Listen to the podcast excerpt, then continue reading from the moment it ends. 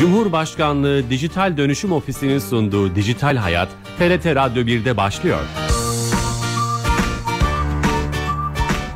Herkese merhaba, ben Bilal Eren. Teknoloji ve dijitalleşmenin hayatlarımıza etkilerini konu edindiğimiz Dijital Hayat programımıza hoş geldiniz. Her cuma saat 15.30'da bir başka konu ve konukla TRT İstanbul Radyo stüdyolarından e, ulaştığı her yerden kulaklarınıza misafir olmaya devam ediyoruz. Bu hafta kullanılmaya başladığından beri çokça tartışılan, tartışılmaya devam eden, kısaca var olarak bilinen video yardımcı hakem teknolojisinin futbolda işleri kolaylaştırıp kolaylaştırmadığını, bir anlamda adalet getirip getirmediğini konuşmak istiyoruz. Adalet söz konusu olunca bunu bir spor hukukçusuyla konuşalım istedik ve değerli spor hukukçusu Aysu Melis Bağlan telefonla bize katılacak ve görüşlerini kendisinden alacağız. Ama öncesinde her hafta olduğu gibi kamunun tüm hizmetlerini dijitalleştirerek bizlere sunan kısaca E-Devlet kapısı olarak bilinen Türkiye Gov.tr'den bir hizmeti Dijital Türkiye ekibinden Sami Yenici'den dinleyeceğiz. Sami Bey telefon attığımızda. Sami Bey hoş geldiniz yayınımıza. Bilal Bey yayınlar, hoş, hoş bulduk. Hoş geldiniz, şeref verdiniz. Bu hafta hangi servis hizmeti bize anlatacaksınız? Bu hafta dinleyicilerimize e, ara ara hatırlatıyoruz. E, E-Devlet Kapısı'nın sosyal medya hesaplarından bahsedelim. Lütfen. E, bildiğiniz gibi E-Devlet Kapısı Türkiye Gov.tr adresinden ve mobil uygulamalarından erişmek mümkün. Kamu kurum ve kuruluşların elektronik ortamda sunduğu hizmetleri güvenli ve ortak bir noktadan sunan E-Devlet Kapısı'nın Facebook, Instagram ve Twitter'da yer alan hesaplarıyla güncel ve doğru bilgilere, yeni açılan hizmetlere ve duyurulara ulaşmanız mümkün. Ayrıca görüş, öneri ve sorularınızı da Facebook, Instagram ve Twitter'dan bizlere iletebilirsiniz. Dinleyicilerimizi sahte E-Devlet Kapısı sosyal medya hesaplarından uzak durmaları konusunda da uyaralım. Facebook ve Instagram'da E-Devlet Kapısı, Twitter'da E-Kapı hesaplarıyla güvenli ve doğru bilgiye ulaşabilirsiniz. Evet çok fazla sosyal medyada sahte hesaplar var. Özellikle bugünlerde de bunlara çok dikkat etmek lazım. Çok teşekkür ederiz bilgilendirme için. Ben teşekkür ederim. Yayınlar diliyorum. Sağ olun, teşekkürler. Evet, Dijital Türkiye ekibinden Sami Yenici'den sosyal medya hesaplarını ve e, Dijital Türkiye ile ilgili hatırlatmaları dinlemiş olduk. Yeni katılan dinleyicilerimiz vardır. VAR teknolojisinin sonuçlarını, çıktılarını, e, adalet getir, getirip getirmediğini bir anlamda konuşacağız. Çok değerli bir konuğumuz var. Spor hukukçusu Aysu Menis Bağlan. Şu an telefon attığımızda. Aysu Hanım. Merhabalar, yayınlar diliyorum. Hoş geldiniz yayınımıza. Hoş bulduk, nasılsınız? Sağ olun, teşekkürler. Sizler nasılsınız? Ben de iyiyim, teşekkür ederim. Harika. Şimdi e, bizim programımızda e, teknolojilerin hayatlarımıza etkilerini kullanım, kullanımından önce, kullanımından sonra hep bunları konuşuyoruz her hafta. Bu etkilerini, sonuçlarını, fayda e, ve zarar analizini yapmaya çalışıyoruz. Nisan 2017'de de VAR teknolojisi kararı alınmış ama uygulanmamışken bu konuyu programımıza gündem yapmıştık. Hani anlama e, çalışması nasıl bir teknoloji bu, neye yarayacak, neden böyle bir şeye ihtiyaç oldu ve 3 e, senedir de sanırım ülkemizde 2 senedir veya 2 iki sezondur da futbolda uygulanıyor e, bu teknoloji ve e, bunun sonuçlarını görüyoruz. Aslında bunu konuşmak istiyoruz. O istenilen faydayı getirdi mi VAR teknolojisi? E, aslında bunu buna en iyi cevap verebilecek kurum, makam, mevki, kamu vicdanının ta kendisi bir yandan. Elbette bu oyunun istatistikleri var. Bu oyunun istatistikleri var e, ve kesinlikle yaradı mı, yaramadı mı, hangi pozisyonlar değerlendirildi, ne değerlendirilmedi bunlar bakılıyor. İstatistiki verilere dayanarak oyun kuralına, kuralına ilişkin şeyler bakılıyor. Fakat baktığınız zaman sosyolojik açıdan, hukuksal açıdan her kulübün mağdur olduğunu iddia ettiği bir dönem yaşıyoruz. Yani sizin zikrettiğiniz 2017'den bugüne kadar hala konunun anlaşılamadığını görüyoruz. Dolayısıyla herkes memnun değil, herkes yeterli bulmuyor. Ee, tam da adalet getirdi diyemeyeceğim. Her şeyden önce bir spor sever, taraftar ve bu ülkede yaşayan birisi olarak. Ben, Siz ne düşünüyorsunuz? Ben, Siz bir takımın taraftarı mısınız? Evet. Be, bu konularla Beşik, ilgili. Beşiktaşlıyım. ben de hani izlemeye e, e, çalışıyorum. Bir de futbol herhalde tüm dünyada sadece ülkemizde değil herkesin görüşünün olduğu belki de bu yüzden çok seviliyor. Benim de tabii kendimce görüşlerim var. Şundan azade sormaya çalışıyorum aslında. Yani sosyal medyada e, konuşulan, hiçbir şeyden memnun olmayan, her şeyi eleştiren evet. bir iklim var, bir atmosfer var. Bunu kabul edelim. Yani en güzelinde yapsanız işte bu aşı çalışmalarında da görüyoruz. Var. Bunlardan azade. Var teknolojisi hani dediniz ya sonuçlar, veri çok önemli. E, o var teknolojisi öncesi ve sonrası karşılaştırma yapacak olursak gerçekten siz onun teknik olarak e, rakamsal olarak örneğin büyük küçük takım farkını gidermesi yani var teknolojisi neden e, ihtiyaç duyuldu? Belki buradan başlayabiliriz. Yani o tabii, ihtiyacı tabii. karşıladı mı? E, şöyle neden ihtiyaç duyuldu? Çok kritik bir soru. Hala anlaşılmayan meseleler arasında bile neredeyse bu var. E, ne yazık ki üzülerek çok okumayı seven e, protokollerden uzak bir alışkanlığımız var. Giderek de uzaklaştığımız bir sistem var. Fakat bu VAR uygulamasının bir protokolü var. Tamam. Yani dünya futboluna inen e, bu kuralların aslında bir protokolle geldiğini söylemeliyiz ve neden böyle bir şey öngörüldü? Yani açık ve bariz hatalar önemli olacaktı işin en başında. Gözden kaçan ciddi bir olay varsa e, skoru etkileyen, oyun ahengini etkileyen bunlar bakılacaktı. Ve öyle her konuya da bakmayacaktı var. E, her canımız sıkıldığında, her beğenmediğimiz bir pozisyon olduğunda e, bizim e, aleyhine olmasını istediğimiz şeyler olsun diye VAR'a gidemeyecektik. Dolayısıyla gol meseleleri önemli, penaltı kararları önemli. Direkt kırmızı kart, e, sarı kartlar ve ihta- ihtarlar hariç olmak üzere direkt kırmızı kart uygulaması ve tabii ki oyuncunun kimliği karıştırılırsa, yani o karışıklıkta, o arbedede sehven, yanlışlıkla dediğimiz konuda e, tarafların karıştırılması halinde aslında bu dört konuya ağırlıklı olarak bakacak var her zaman. Dün akşam mesela bir müsabaka oynandı.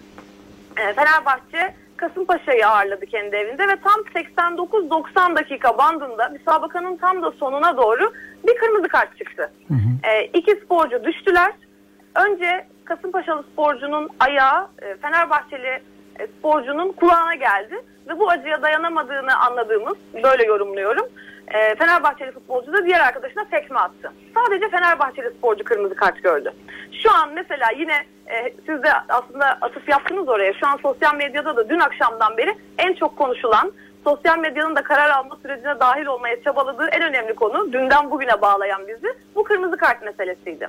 VAR'a gidilmek neyi gerektiriyor? VAR'a nasıl gidiliyor? Onu da aslında bir açıklayalım. VAR'a gidilmedi mi bu pozisyon sonrası? Nasıl E, oldu? ben- sadece dinledi. Hakem yani orta hakem gerçekten gidip incelemedi.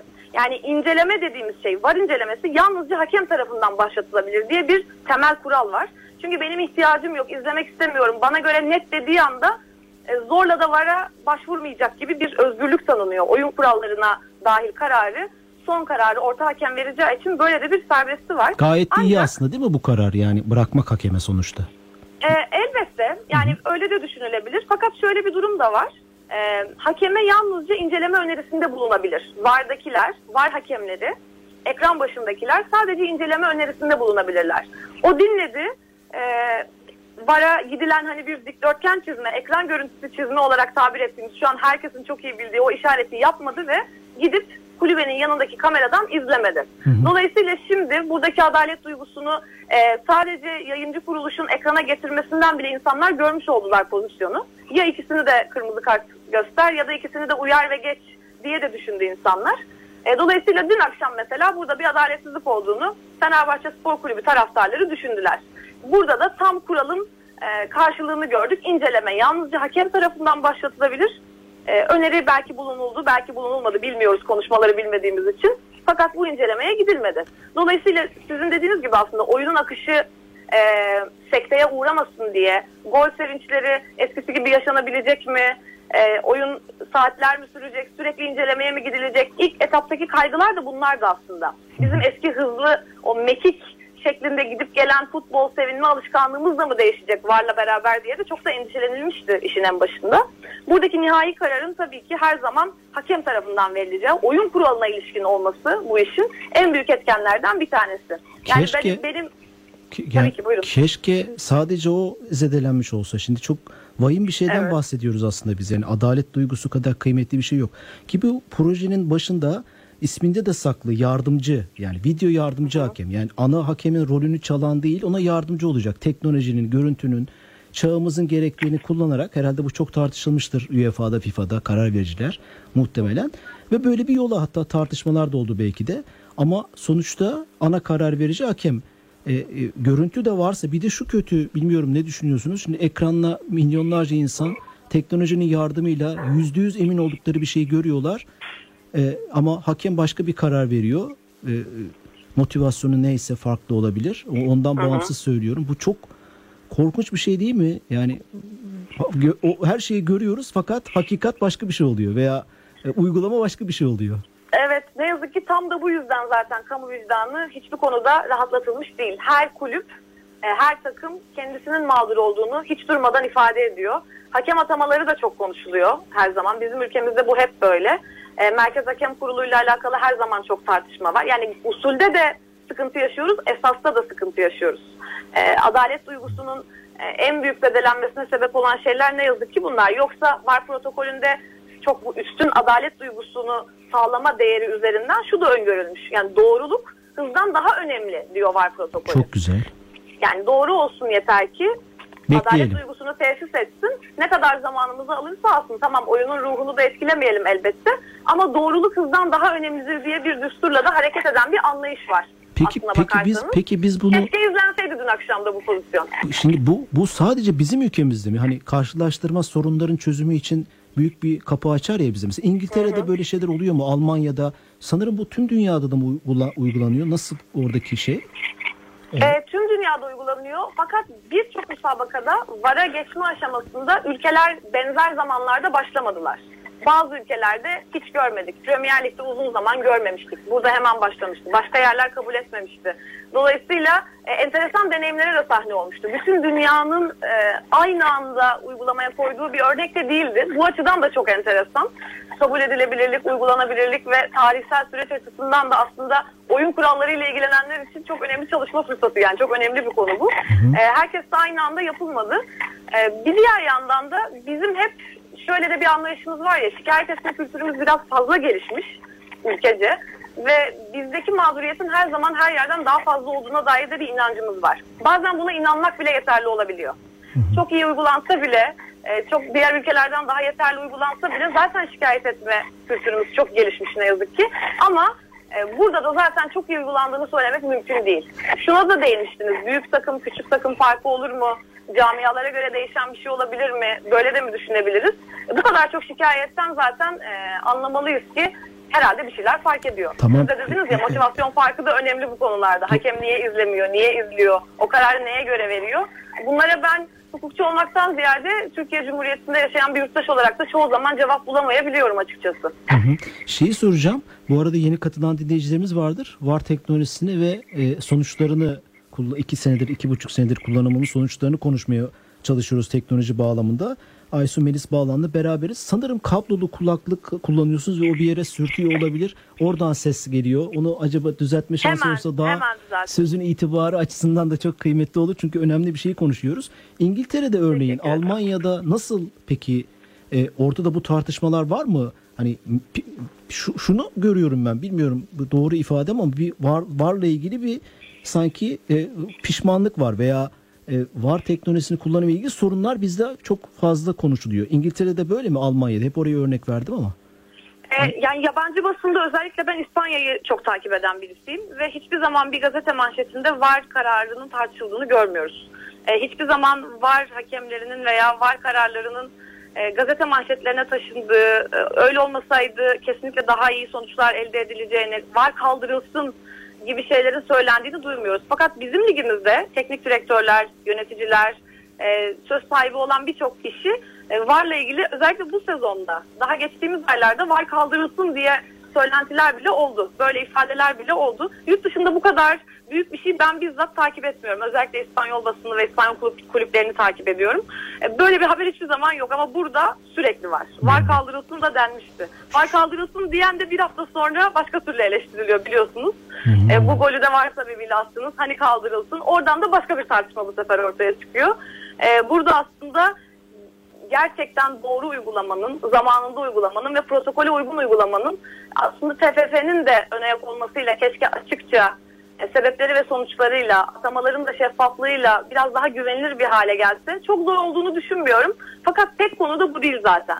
TFF tarafından denetlenmesi, sırtlanması ve kamuoyuna açıkça sunulması gereken tek konu da bu değil. Bununla ilgili keşke topyekun bir e, durum ortaya çıksa. Hem adalet duygusunun disiplin kurulu kararlarından, PFDK kararlarından, tahkim kurulu kararlarından tutun da oyun kuralları ve buna ilişkin hatalar üzerinden de sonsuz örnek var. Fıkra gibi bir sürü örnek var. Varla ilgili değil ama e, oyun kurallarından kaynaklanan ve TFF'nin asla çözmediği bir sürü de örnek var. Dolayısıyla bunları duydukça e, trajikomik bir şekilde gülüyoruz, ağlıyoruz, üzülüyoruz. enteresan şeyleri hep birlikte yaşıyoruz yani. Bu, bu şeyi soracağım. Bu şeffaflık diyorsunuz. Bu enteresan bir kelime. VAR teknolojisinde nasıl bir şeffaflıktan bahsediyoruz? Onu ben VAR teknolojisi için değil, hakemlerin atanması açısından Ha söylüyorum. yok ben VAR teknolojisi bağlamında e, e, sormaya çalıştım. Yani şundan mı bahsediyoruz? Oradaki konuşmaların yayınlanması, şeffaflıktan bunu mu kastediyorsunuz? Örneğin kulağına bir şey söyledi hakemin VAR odasındaki e, hakemler. Bunların yayınlanmasından mı bahsediyoruz? Şeffaflıktan kastınız bu mu? E, şeffaflıktan kastım genelde e, müsabakaların sonunda bir sürü rapor tutuluyor biliyorsunuz. Gözlemci raporları e, hem pozisyonlarla ilgili hem de cezalarla ilgili. Zaten VAR'ın da işi işin içinde kırmızı kart, penaltı ve o, skora direkt dahil edecek olan kararlar olduğu için e, bunlar skora direkt etki eden ve genelde raporda da yer alan vakalar halindeler. Vaka, örnek olay, pratik çalışma her ne dersiniz deyin. Kulüplerden ve sporculardan azade. Evet bunlarda kim gerçekten söylemlerin raporlara direkt olarak geçip geçmediğini hiçbir zaman bilmiyoruz. Dolayısıyla bir adalet duygusunun tesis edilmesi daha o raporun adil, açık ve şeffaf bir şekilde hazırlanmasından başlayan bir yolculuk ya aslında. O raporun nasıl yazıldığını ve o şeffaflığın sağlanmadığını hiçbir zaman bilmediğimiz için sonunda bize ulaşan bir karar, bazen 3 satırlık bir haber metni bizi taraftarları, camiaları, e, kamuoyunu çılgına çevirebiliyor bazen.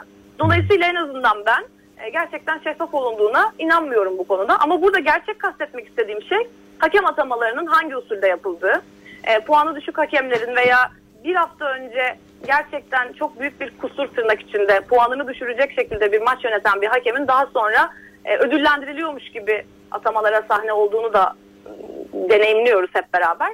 Kamu vicdanını çok rahatsız eden bir şey. Bu, bu, bu- bu sanırım belki de onlardan ziyade bu atamalardan bahsediyorum. bu kadim Herkes ka- kadim bir sorun belki de. Yani VAR teknolojisinden Evet, bağımsız yani. Öncesinde de eleştiriliyordu. Sonrasında da eleştiriyor. Belki daha hep devam edecek. Aslında ben hani VAR teknolojisi, teknolojinin yardımı ve hayatı kolaylaştırma böyle klişeler vardır ya ki klişeden öte bunu hayatımızda birçok anlamda da görüyoruz.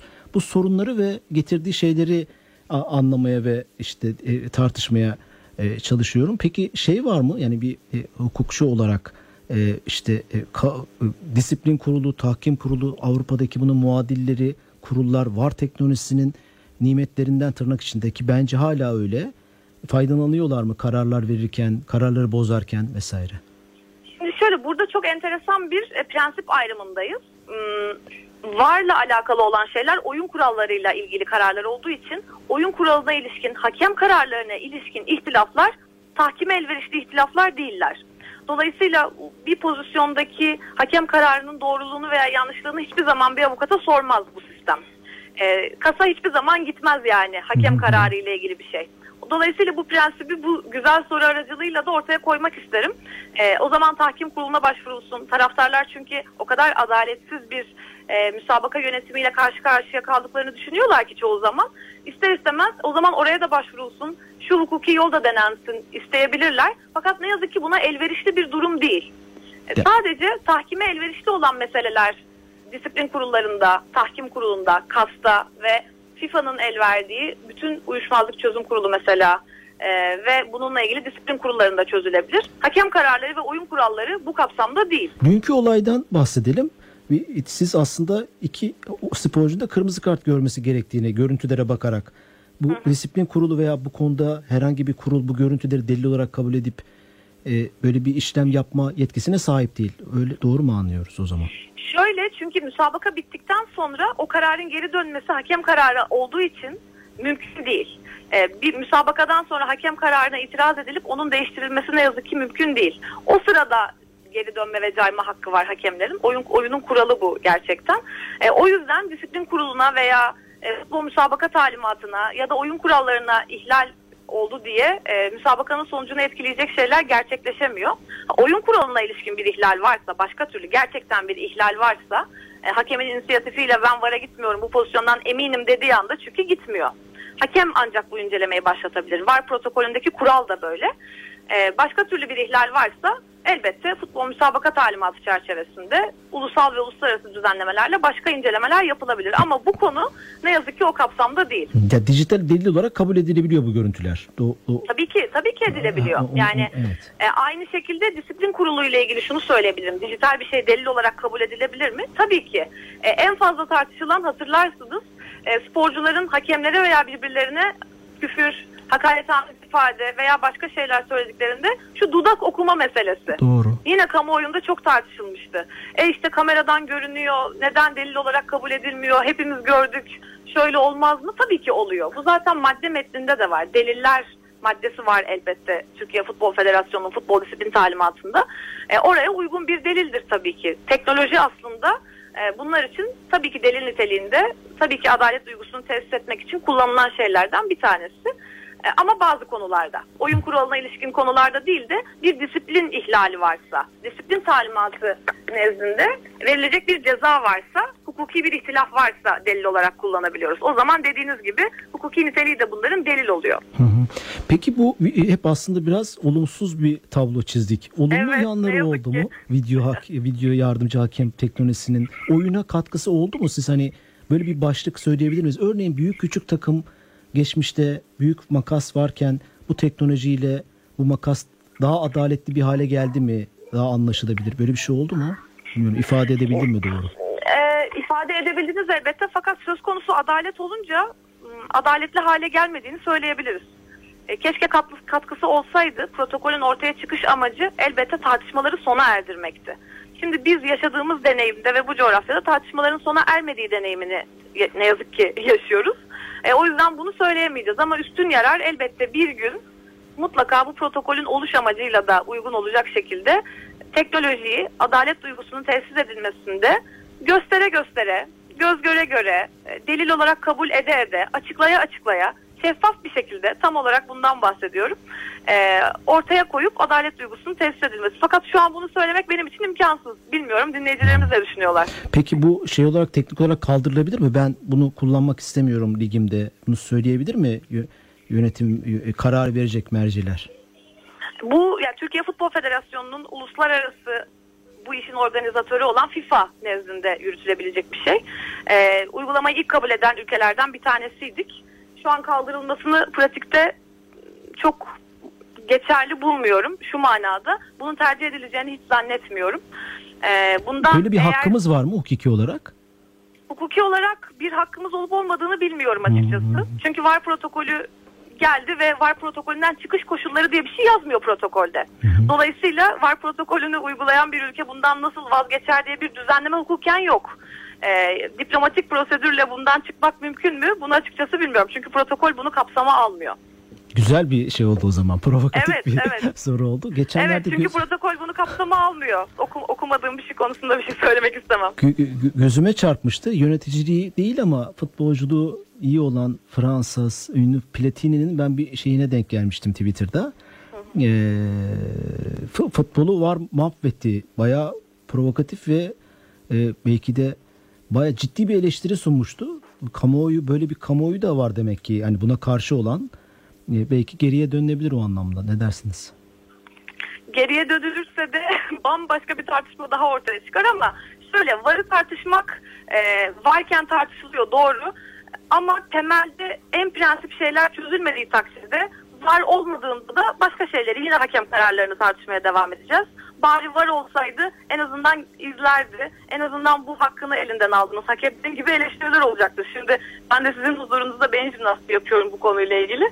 Orada da eleştiriler bitmeyecektir. Gerçek çözüm için en baştan başlayan yani hem usul hem esas aynı anda nasıl bu ihtiyaçlara cevap verir böyle bakmak gerekiyor.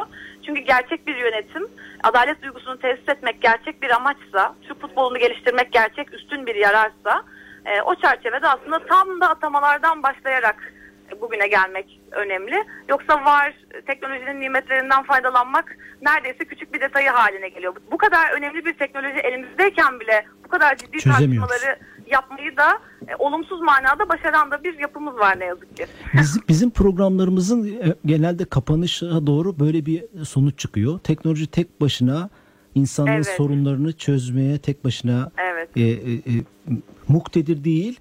Orada insanların davranışları, uygulama farklılıkları bunlar ortaya çıkıyor. Yani bir iyi niyet varsa tırnak içinde bu da çok soyut bir ifade ama yani kulüplerin, sporcuların, hakemlerin, karar vericilerin, hukukçuların e, esas problem buradaymış gibi görünüyor. Yani teknoloji bu anlamda bu sorunlarımızı çözmüyor.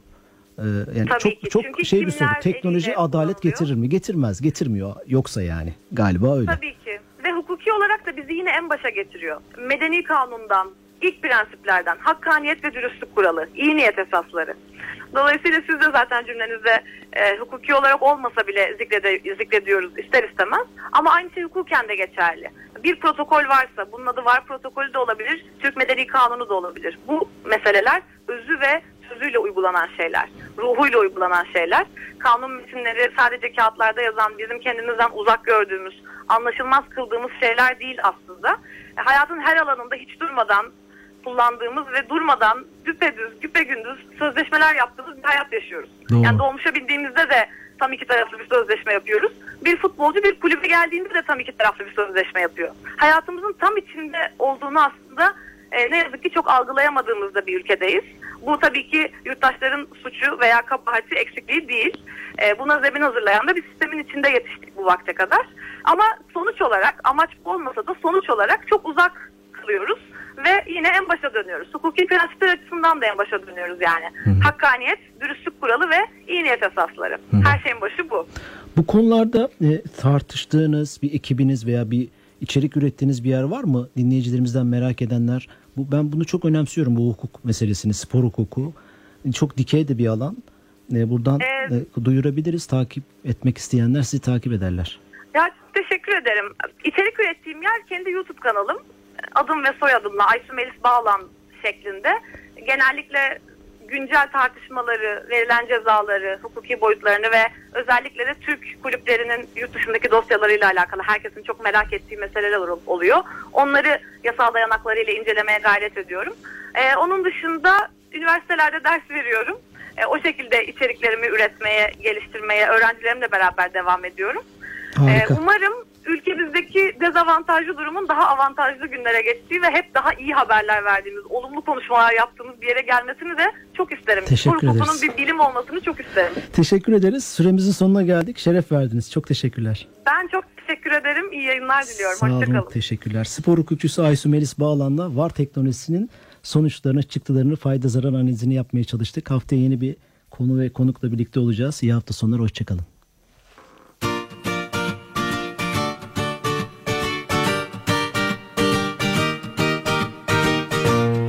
Cumhurbaşkanlığı Dijital Dönüşüm Ofisi'nin sunduğu Dijital Hayat, TRT Radyo 1'de sona erdi.